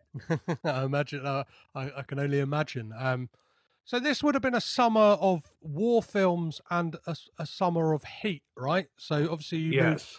island hopping as well. You you go from uh, Kefalonia all the way to uh, Hawaiian Island uh, for for Windtalkers and back with John Woo. Was that was that the kind of reunion for everyone that you hoped it would be, or, or how was working on Windtalkers? That was grueling. that was I was so fucking tired from the Greek movie uh, because of the heat and no relief of AC. With a minimal break in between, we shot a bunch of commercials for for Japan yeah, uh, in LA and then flew right out to um, Hawaii. I'd never been to Hawaii, and again, you're on this. You know, that's where they filmed Jurassic Park and, and King Kong in the same parkland yeah, yeah. which was almost an hour's drive from from Waikiki. Um, so it was a grueling drive to and from to get there. Then you're on set 12 hours, so you're looking at 14 hours. Then you've got to get yourself together. You basically have like your 16 hour days. But it was a very intense um, stunt oriented film. Thank God for those parts because I had nothing to do with that. I would sit on the sidelines, but all the rest of it, the close ups and stuff, I was always in my lifts. I was always on standby for insert shots if there were going to be any. But often I was kind of like off to the side and not needed as much as a stunt guy was on that film. That was my only saving grace. But my back was already out at this point. I'd already had a herniated disc. I wouldn't tell anybody that. But uh, I was already physically beat.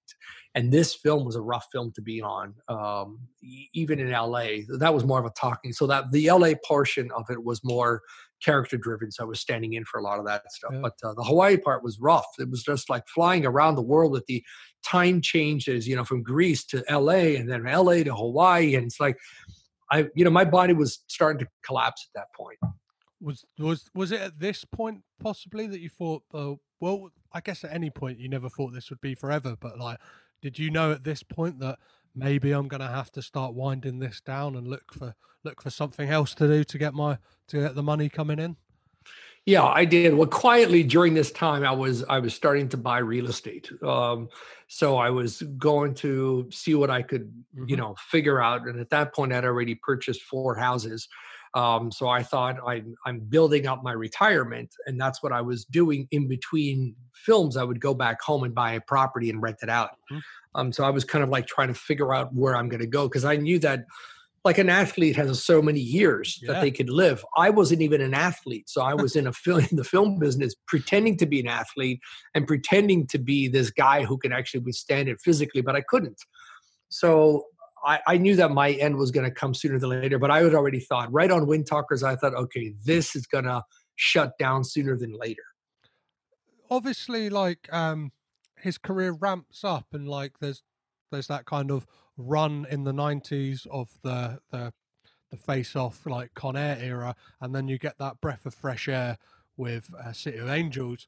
Did adaptation come as like a breath of fresh air? Because it's a lot of a lot of well, as opposed to uh, action or standing around in the hot sun. It's a it's it's a it's a movie about a guy trying to adapt a book about a flower. So Yeah. like, uh, and there's and there's two Nick Cages in that movie. Um, Yeah. Did that mean again? Was that double the work? Was that or or, or was there was there another stand-in as well that you had to work opposite? Like, It wasn't double the work. That was again, that was like a city of angels where for me was a breath of fresh air. You know, I, I had a pillow between in my stomach and then I covered it with the shirts and I had a, a strap on thing to look, you know, heavy. And I was fortunate enough that I got to be at the craft service table more often than not. So I had natural fat around my cheeks, which made me happy. So I didn't have to put the prosthetics that Nick had prosthetics and and stuff in his in his mouth to make him heavy because he's a hollow and fit man and I Mhm. was not. So that it was tough with production for me because they weren't into me because it was a low budget film when I was Yeah. commanding high dollars and that became an issue with us. And uh, I wasn't really respected or treated the way I felt like I had earned over the years. Uh, that took a while for the director and the production to actually warm up to me. I would say a few weeks. Once they warmed up to me, then I was allowed to like, you know, do the job that I normally do for Nick Cage yeah. at that point. So it was then a walk in the park, and it was a, it became a very um, fun and lighthearted film for me. But they had another actor playing the actor's role as Nick. I just switched shirts, so whenever they switched, you know, his brother Yeah, yeah, yeah. characters, I would just change the shirt. You know, so it was really simple for me to lie down and jerk off on a, on, a- on a bed. It was not a big deal. Amazing. Yeah, and obviously the director for that was like Spike Jonze, and like Mhm. by the sounds of it, Spiky by name, Spiky by nature. Uh, uh, when it came to obviously wanting you on the set, but like, um, how, like at the end of it, and obviously you've said throughout this, like you seem to like have been an asset on a lot of those sets. Was that was that appreciated? Like eventually, obviously, like did they did did they say like, well, Marco's not just there to stand in; he kind of brings this extra like joie de vivre to. Like, do you know what I mean? He he he makes things run a bit smoother than than necessarily they would have done, like in certain aspects. Yeah, I mean, I, I I'm not going to toot my own horn at all, Yeah. but I, I actually was considered an asset on on film sets, and I was kind of in demand by other actors as well, and uh, I was very um, truthful to Cage. But you know, I also have my diva moments, which doesn't rub. Uh, which which does rub the wrong way for certain crew members because you know film people are a little more on the artsy side and I wasn't really that artsy. Uh, I was more glammy and uh, but I was fairly uh, forceful with the way I like to work and uh, what I thought was right to be on a film set. But yeah, I, I feel like I was an asset. I, I feel like I would be an asset today. And I feel like there aren't that many stand-ins who could have done what I had done and really understood the character and the positions and the camera angles to satisfy a director, an actor, or a cinematographer. And again, another fantastic director you worked with, like you guys worked with next, uh, Ridley Scott on Matchstick Men. Mhm. Again, Cage is doing like this really physical performance in this, where his character's got like ticks and stuff like that. I imagine is that is that something that you had to adopt, like for your for for working on that movie, or did you just kind of again another day at the office, just do what needed for kind of camera and lighting? Uh, it was the latter. It was Mhm. it was for camera lighting. For me to sit there and pretend that I could do the whole tick thing and so forth, I would look like a mocking monkey. Yeah. and and I didn't want to play that and and and be the jerk off guy.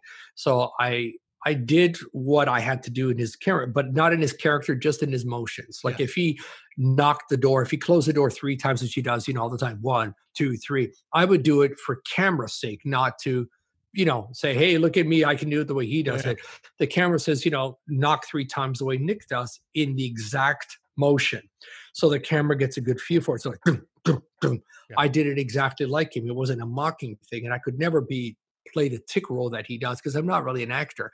He's the actor, so let him do the acting, and uh, and that's what he did, and I just did the motions, you know, the foot tapping or the things, and that was for camera help. That's what they needed. Yeah. And so that's what I did. I went through the motion, but it was done in the summer of in LA, and it was a very easy film to work with. And Ridley Scott was beyond pleasurable to be with. Beyond, it's not even. It was like a breeze. He was he knew everything. He knew every shot that he wanted to do, and we just did it. Yeah, it was so organized. he seems like a man of few words from like kind of interviews Yes, and that, but like He th- he makes those words count, and like he kind of like that. You see that through his films, and he has done some of the greatest films I guess people have ever seen, and. uh fa- yeah. and he put me in as that stupid little pizza boy. Yeah. That's him. I just want to say that that wasn't even in the script. I went back to the script. I was looking at it with my buddy here. and It's like, wait a minute, that's not even in there. When I was reading the script, it's like he said those. He said, say those lines, and we're going to shoot that. And they ran out to a Domino's pizza place at that particular moment and said, grab an outfit that's about his size and buy it off of the Domino's pizza people down the block and bring it over and let's use it in the movie. And it was that quick. And I they slapped on the outfit and I became the pizza man. Amazing. Ama- Again, like I think from knowing obviously like your face uh, now, like and watching these movies again, for me it's like a kind of, kind of a bit like a an Easter egg to be like, oh, it's Marco when I watch these films, and the people I'm watching them with are like, what are you going on about? It's I guess it's like seeing something I don't know in the in the back of the the Shining or something, or or, or noticing something that may refer to something else. Um, and yeah, and on that movie, um, again, as someone who's it's it's these actors who have gone on to do some amazing things as well, and it's uh, I, I guess you got to meet them at earlier stages in their career, and you got Sam Rockwell. I guess he Mhm. he, he must have been a blast on set, right? He was. Yeah. He was. He was very personable. He knew his lines. He knew his character. He worked very well with Nick Yeah. and very well with Ridley Scott. It was just, uh, it was very harmonious. Those guys were like, you know, together, like you felt that harmony when they, when all three of them were together. It eased the setup so incredibly. I can't tell you, you could feel the energy of those three guys together. And it's like, oh, I feel so relaxed about walking through the scene because they're so good at what they do. And you're just to like walk through it. They were great. Amazing. I guess that makes like working with these directors as well makes your job a lot easier. Someone like Ridley Scott, like I don't Mhm. know, yeah. What what would like what was the most di- like difficult film for you to work on? Like before we move on. Uh, difficult, physically difficult. Yeah, yeah, yeah. I would say, fuck, um, a few of them. I'm going to say Con Air was definitely one of them. The Rock, I, I'm going to say The Rock was the most difficult. hmm The Rock, physically, the most difficult because uh, Alcatraz just was killing me, and and and Con Air, all those action films, and and Face Off, they were the most difficult. But I still love Face Off the most. But uh, yeah, they're they're difficult, and and National Treasure was was was tough.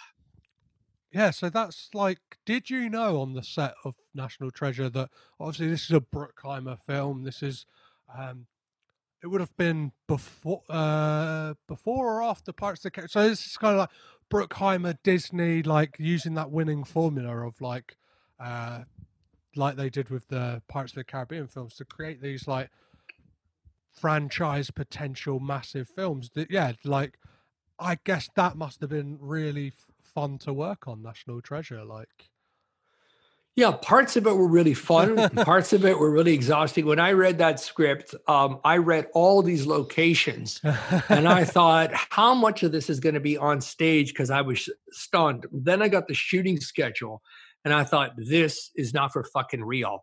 And it was in five states over five months. It was like a fucking carnival traveling across the country. and I thought, they're going to fucking kill me on this movie because I, you know, through the entire time I was exhausted traveling by train, plane, and automobile, and especially when we were up in Utah, you know, doing the the Arctic scene, nine thousand feet up. You know, you're and your my ears are popping, and there's no bathroom, and you're out in the snow, and it's fucking freezing in the parkas, and you had to get up there by bobcats. It was just like, what the fuck?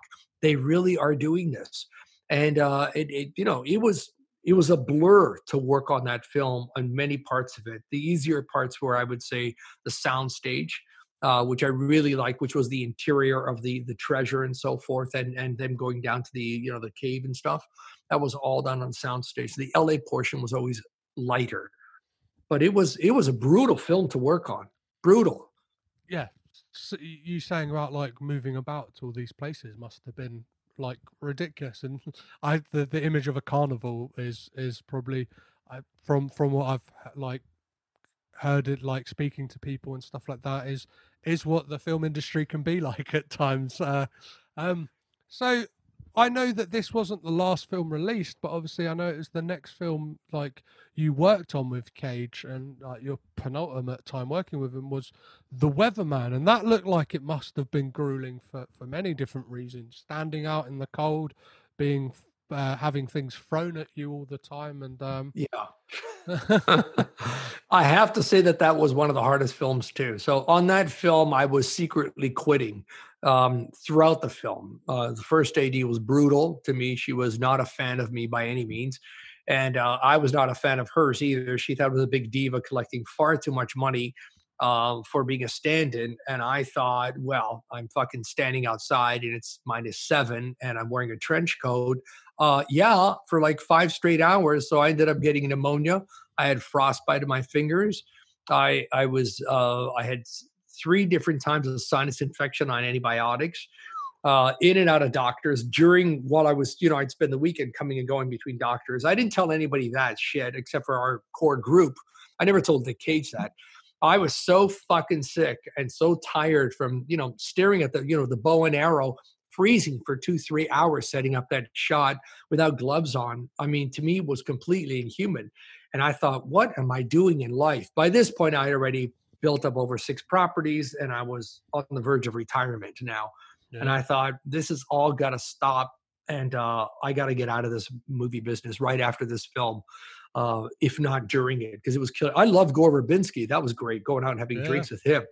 But being on that film set and being in all those locations in the snow and the cold and you know basically standing around and moving it was it was very camera heavy it was very precise it was very mark heavy in terms of setting down marks.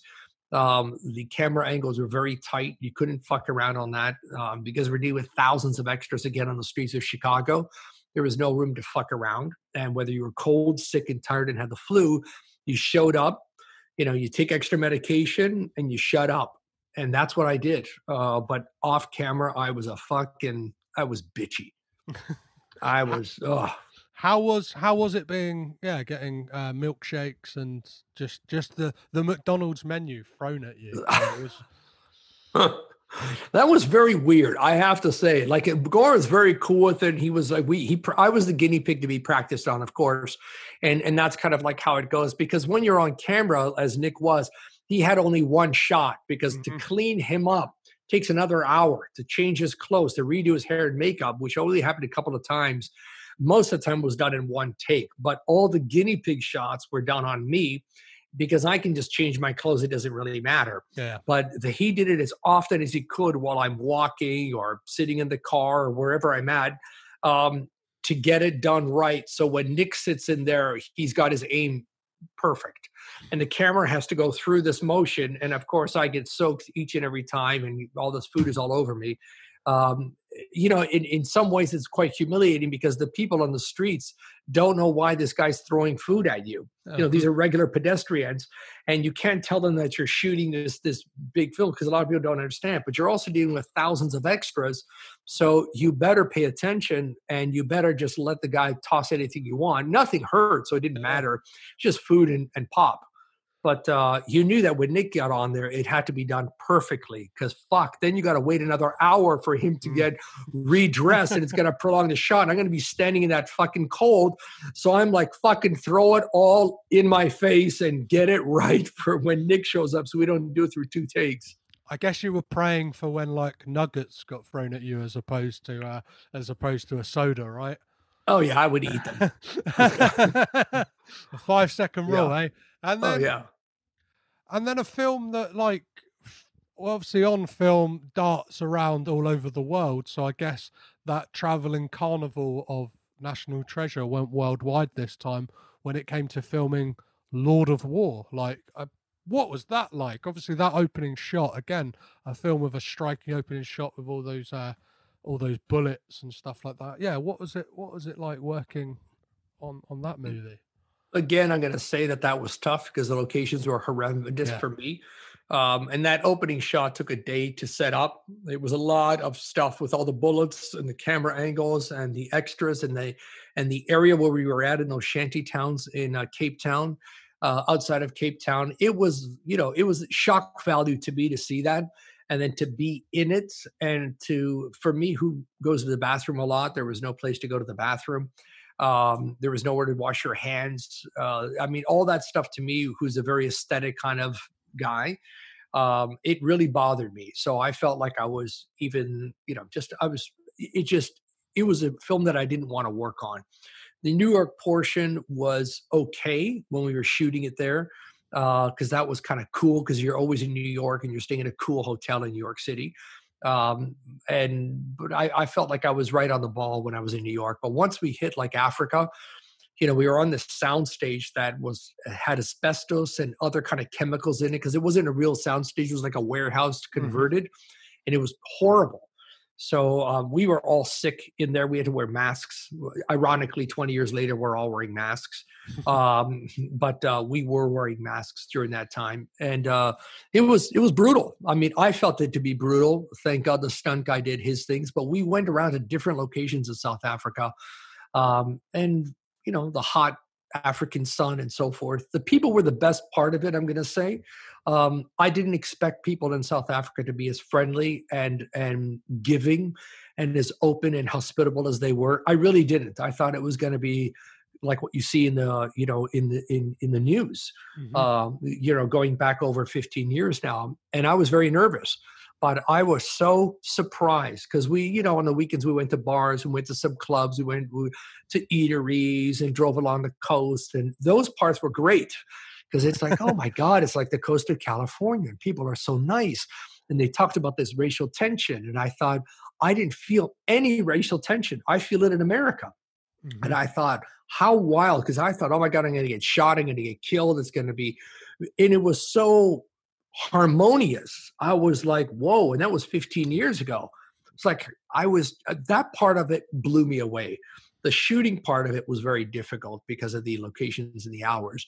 But the extras, they used just regular people.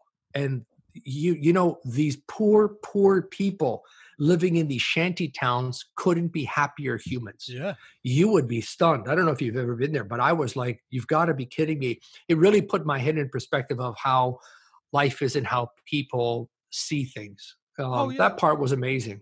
Well, definitely, they say if you if you know nothing, then you you expect nothing, and like yeah. uh, the people who have the the the the littlest of material possessions pro- want for nothing and uh, are probably happier than all of the, all of this kind of consumerism that we have in the kind of um, first world, as as they call it. But um, what was it that made Lord of War the kind of the the straw that broke the camel's back, uh, as to say, like why why were you like was that was it there? You were like enough is enough. I'm I'm I'm out of the I'm off the cage train. Uh, I think a variety of things. Just to be mm-hmm. so far away from home, to be so physically uh, in pain and somewhat dilapidated coming in from the weatherman uh, and national treasure they were all backed up. And i was so my body was so crumbling at that point i just needed to spend a year kind of like in bed. At this point i'd already built up my my my real estate retirement and i thought i wanted to tend to it. I wanted to go back home and do a lot of repairs and kind of sleep and yeah. kind of fix a home up. And and kind of like get a real sense of life but being way out in Africa and, and Namibia and all these faraway places and, you know, bumping into tarantulas and hyenas and, and snakes. Um, that's not the kind of guy I am. I'm much more of a cafe society person. I to sit and like, you know, read the New York Times and sit in some little swanked out cafe. Uh, so it's kind of like where I really was dreaming about. And this was like, uh, you know, this along with the f- previous films just kind of like basically broke my back. It was like, uh, you know, then we we kind of had a bit of a spat here and there between uh, the entourage and Cage and stuff, and it kind of, you know, like any divorce uh, between people, we divorced after that film. Yeah, I, I imagine I imagine it was a a tough time for everyone. For everybody, yeah, it yeah. was for everybody. And we we like, all felt it what are like 10 years to be there as well and i imagine like a, a really I don't know from from obviously watching it on screen uh, like and I can only imagine what it was like for you just film after film like as as we see up until this day Cage is not a man who says no to to to working on a film and like his, his yeah. output is is one of the things that that drew me to to obviously covering him on a podcast is that he is somebody who just is always working and has this approach where he does all these weird and wonderful and amazing different films. And yeah, what a what a ten years to be working for Marco. Like I get, and I guess that would have taken toll on anyone's body apart from uh, Nick Cage because he he just kept on going. But I guess he's doing a different a different role to, to yourself. Um, so yeah. What what I like, I ask everyone this, and like again, I, I said to you uh, off mic, I don't, ask for like a salacious story, but like, do you have like a specific Nicolas Cage story from your time working with him that like kind of like sticks out to you as like, oh, this is something I will look back on fondly for the for the rest of my life, or something that kind of like I don't know gives gives people a, a slice of what what what what he's like. I have to say, and I'm going to speak on uh, on behalf of the entourage uh, mm-hmm. because we all feel the same way. And this is not tooting anybody's horn, but we all feel the same way that his generosity with picking up any slack of any finances to carry us through life is all his doing. And I have to say, meeting a lot of actors, you rarely see that, especially in that egotistical time of Hollywood. Yeah. This guy, without really asking for much, made sure that everybody was taken care of. And he, in particular, went to bat and spoke to his managers and agents and so forth to make sure that everybody's on a certain contract and we are cared for the way he is cared for.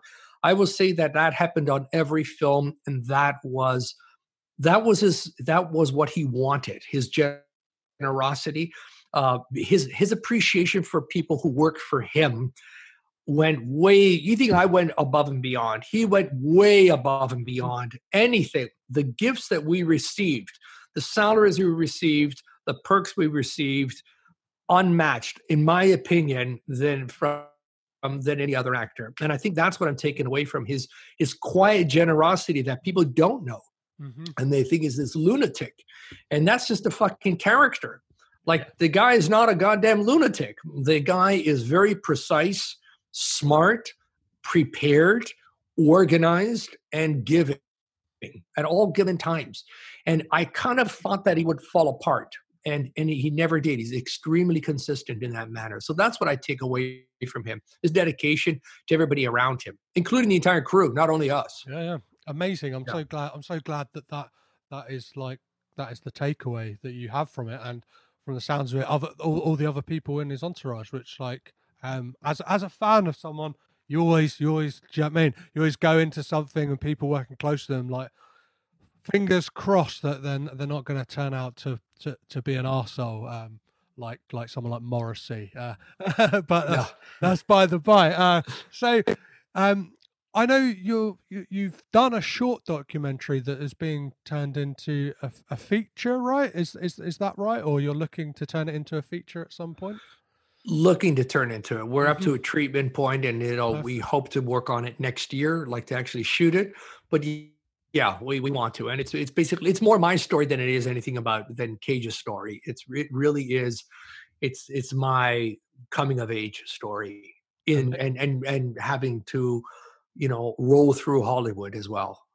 Amazing. Uh, I can't. Yeah, I can't. I can't wait to to find out any news on that. So yeah, in regards to to news on anything you've got coming up, so you have a a, a book as well that you're, you're writing. Is that is, is writing with with a ghostwriter, writing a book, uh, and again, it focuses more on me. It does have mm-hmm. my uh, my time in Hollywood and how you get there, how you work the system, and then how you leave the system, but you don't leave scarred. You don't leave uh, with with uh, with with uh, with with nothing in your hands. You walk away with with more to life than just Hollywood, and uh, and keep yourself uh, clean and sober, and keep moving on, and and keep building in other aspects of life because it's not all about Hollywood. Yeah, that that feels like something that would be a great handbook for for a lot of people uh, going into what seems on the outside as a very tempestuous uh, industry and Mhm. has, has its ha, has its faults in some areas, and people can get lost in it. And yeah, I I can't wait personally to to read what you write. And um, where can people keep up to date with everything you're doing, and obviously these projects you've got coming out? Like, how how do they how do they keep in touch with you and keep up to date with what you're doing? Yeah, the, well, the, the the book and the feature will be uh, uh there are ways away still, so uh, I will update that as it- as it comes. But there is the Instagram page. It's it's all my name. Marco Kyris is a public Facebook page. Marco Kyris, the typical stuff. The Twitter is Marco Kyris. It's just it's my name, so it's easy to find. And then the website has a lot more information, which again is just under marcokyris.com. Um, and that has all my uh, my podcasts also, which is Babel BS and Beyond uh, better known as Babel, Bullshit and Beyond. Um, and, uh, and and that has a lot of photographs and archive stuff. So the website's kind of like the the main thing to look at because it's it's fun. Well, I, I will say, yeah, I've I've listened to your podcast and I think it's it's great. And like, so it's the guests you've got on there, as I mentioned earlier, uh, the gentleman's name escapes me, but the guy who was Bruce Willis's stand-in, that episode specifically was something that like I absolutely loved. And uh, is it uh, Michael Colleary who wrote Face Yep. Off?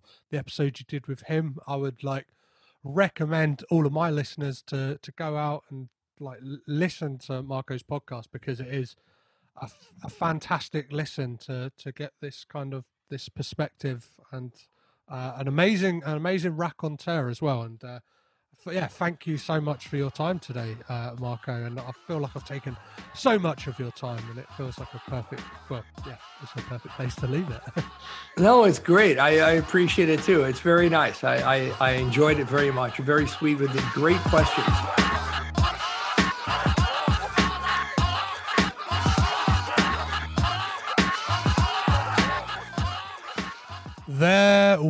Have it, guys. The fantastic uh, raconteur and just so many stories. I could have talked to Marco for absolute hours, but uh, as I said at the end there, I felt like I was taking up too much of his time, and he's a very busy man. He's got a lot of irons and a lot of fires.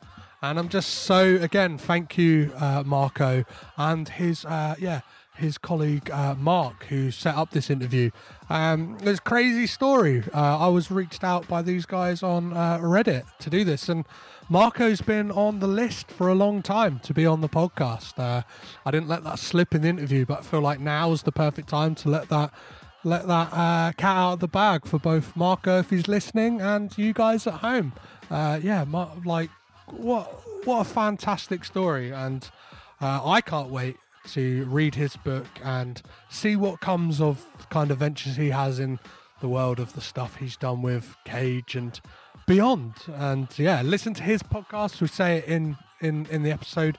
His podcast, uh, Bullshit Babbling Beyond, is fantastic, and he's always updating it. And there's some amazing, amazing uh, interviews. As for what is coming up on Caged In, um, I've got a lot of I've got a lot of episodes in the bag at the moment, actually. So next week I'll be joined by Bob Turnbull, the returning uh, guest, to talk about Rage slash Tokarev, depending on where you live. And then, as a little tease, I just have a, yeah, a few of the upcoming guests. I won't tell you what films they're doing, but it's going to be fun. So I have the comedian Carl Donnelly, uh, Anna Bogutskaya from uh, the Final Girls podcast. If you're not listening to those guys, get over there. She does amazing uh, interviews and like conversations about the intersection between horror movies and feminism. Always, always a good listen. I have the writer of Outcast. James Dormer on the podcast, comedian Rich Wilson, and friends of mine who do an amazing podcast, sort of ghostly. Again, if you're not listening to those, uh, they're my friends James and Jamie, and they talk about all things ghostly on Sort of Ghostly. Uh, as for Caged In and where to get in touch, if that's what you want to do, I'm on all social medias at Caged In Pod. Uh, you can catch me on email, which is cagedinpod at gmail com. And one last thing before you go, you can always donate to this podcast on Patreon. Uh, or at the moment, I'm selling some limited edition prints that I've made with a friend of mine, Tim Hornsby. He did these amazing Superman caged in uh, prints that are just fantastic. They look like a DC Comics front cover. And yeah, you'll be able to find a link in the bio to those or on my social medias. I'm posting about them all the time. But yeah, they're just to help out the podcast and kind of uh, fund some fun little things I, would like to do. I'd like to do some more merch in the future. So, uh, as always, I've been Petrus Patsilibus. I've been caged in. You have been amazing. Thank you for listening. Bye bye.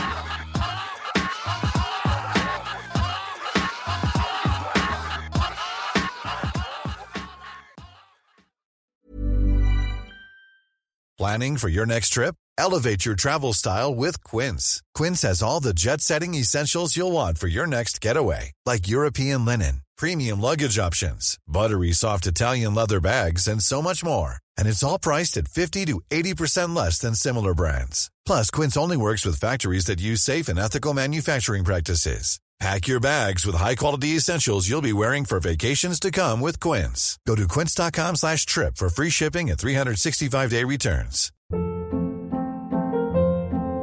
Hold up. What was that? Boring. No flavor. That was as bad as those leftovers you ate all week. Keke Palmer here, and it's time to say hello to something fresh and guilt-free. Hello Fresh. Jazz up dinner with pecan-crusted chicken or garlic butter shrimp scampi. Now that's music to my mouth. Hello Fresh. Let's get this dinner party started. Discover all the delicious possibilities at hellofresh.com. Even when we're on a budget, we still deserve nice things. Quince is a place to scoop up stunning high-end goods for 50 to 80% less than similar brands. They have buttery soft cashmere sweaters starting at $50, luxurious Italian leather bags, and so much more. Plus, Quince only works with factories that use safe, ethical, and responsible manufacturing. Get the high-end goods you'll love without the high price tag with Quince. Go to quince.com/style for free shipping and 365-day returns. This podcast is presented by the Breadcrumbs Collective, home of the Pod Charles Cinecast, Caged in Coppola Connections, A Drooptown Limerick, Maine, franchised, and many more to come. Our shows are all presented ad free and made possible by listeners like you. Please support our shows by subscribing, leaving ratings and reviews, and becoming patrons at patreon.com. If you'd like to learn more about Breadcrumbs, head over to breadcrumbscollective.com. Breadcrumbs. It's more than a podcast network, it's family.